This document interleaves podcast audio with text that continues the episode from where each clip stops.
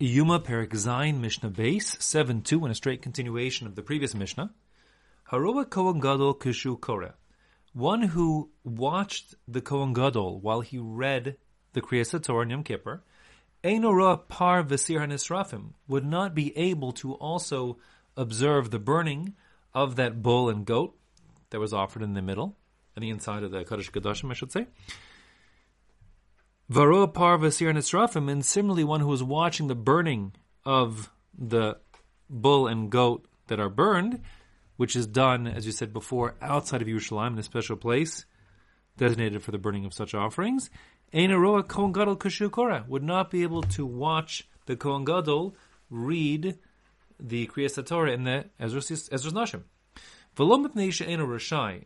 It's not that one would not be permitted to go, let's say, from the scene where they're burning the bull and goat to go to the Kriyas HaTorah. Ela shehaisa derech rechoka. It's just that the distance between the venue for each of the two events was quite a distance. Umalecha shnean shava ka'achas. And the activities of both of them were happening at the same time. The Kohen Gadol read essentially at the same time as the cow and goat were burned, and therefore you couldn't be at two places at one time. And that's the whole Mishnah. Now, the Mishnah is pretty straightforward, and if you ask yourself, well, that was a lot of words to say one basic point, which is the timing of the Kriyas HaTorah and the burning of the Par and the Seir and Hisrafim happened at the same time. Uh, so the answer is that there is a limud to be, or two limudim to be taken from this Mishnah. The first is that there is a mitzvah to participate, even as a spectator, in another mitzvah. The general rule which says, B'rov Am Hadras Melech, it's based on a pasuk, that's a pasuk in, in Mishlei, Proverbs, and that principle is that um, the glory of the king is enhanced by more per- people participating simultaneously in a mitzvah. And that's always true, which is why, for argument's sake, if you could say kiddush separately or with one person saying it for everybody, the preference is for one person saying it for everybody, because B'rov Am Hadras Melech, if most people, more people participate in the kiddush simultaneously saying amen, that's better than everyone making their own kiddush.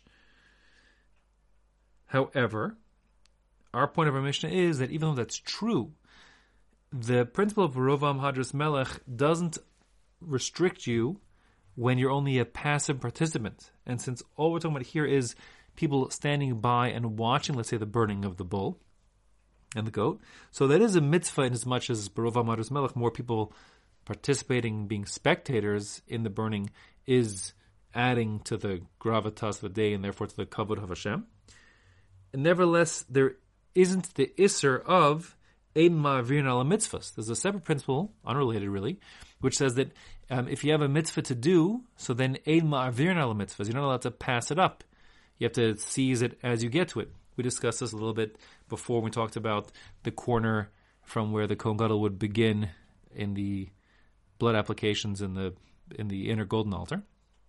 So the same idea is, if I'm handing out cups from Kiddush for everyone to drink from the from their respective cup, so when I give the cup to you, the proper thing to do is to drink the cup rather than pass it on to another guest, because in Ma'avirin Ala Mitzvahs, you should drink the cup that's in front of you, assuming it's for you and not designated for somebody else.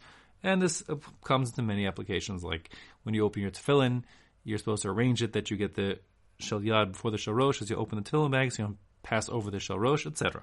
Many applications. The point is that while it's true in ma'avirin ala mitzvahs, you can't pass up a mitzvah, if you're just a passive spectator and you fulfill the mitzvah barov, barov am hadras melech, that's not enough of a mitzvah uh, that would disallow you from passing up to go participate elsewhere, since you're just a passive participant. And therefore, the point of our Mishnah is that while there is a merit to participating and being a spectator as either the Kriyas HaTorah or the burning of the the uh, the bull and goat are mitzvahs as spectators, B'rov Am Hadras Melech, you're adding to the kavod of Shamayim. Nevertheless, you would be allowed to leave one, let's say the burning of the bull, to go to the see the Kriyas HaTorah, and that would not be a violation of the um, ein ma'avirin ala mitzvahs. Nevertheless, the Mishnah says, well, that in theory would be permitted, in practice you can't do it, because the distance between the two events is too far apart. You can't be at both places at the same time, and therefore you have to choose one, not the other. And that's what the Mishnah means when it says, V'lo mipnei she'eino rashai. It's not that you're not allowed to leave it. Ele shehaisa derech rechoka, just that it was too far of a distance between the two activities which were happening at the same time.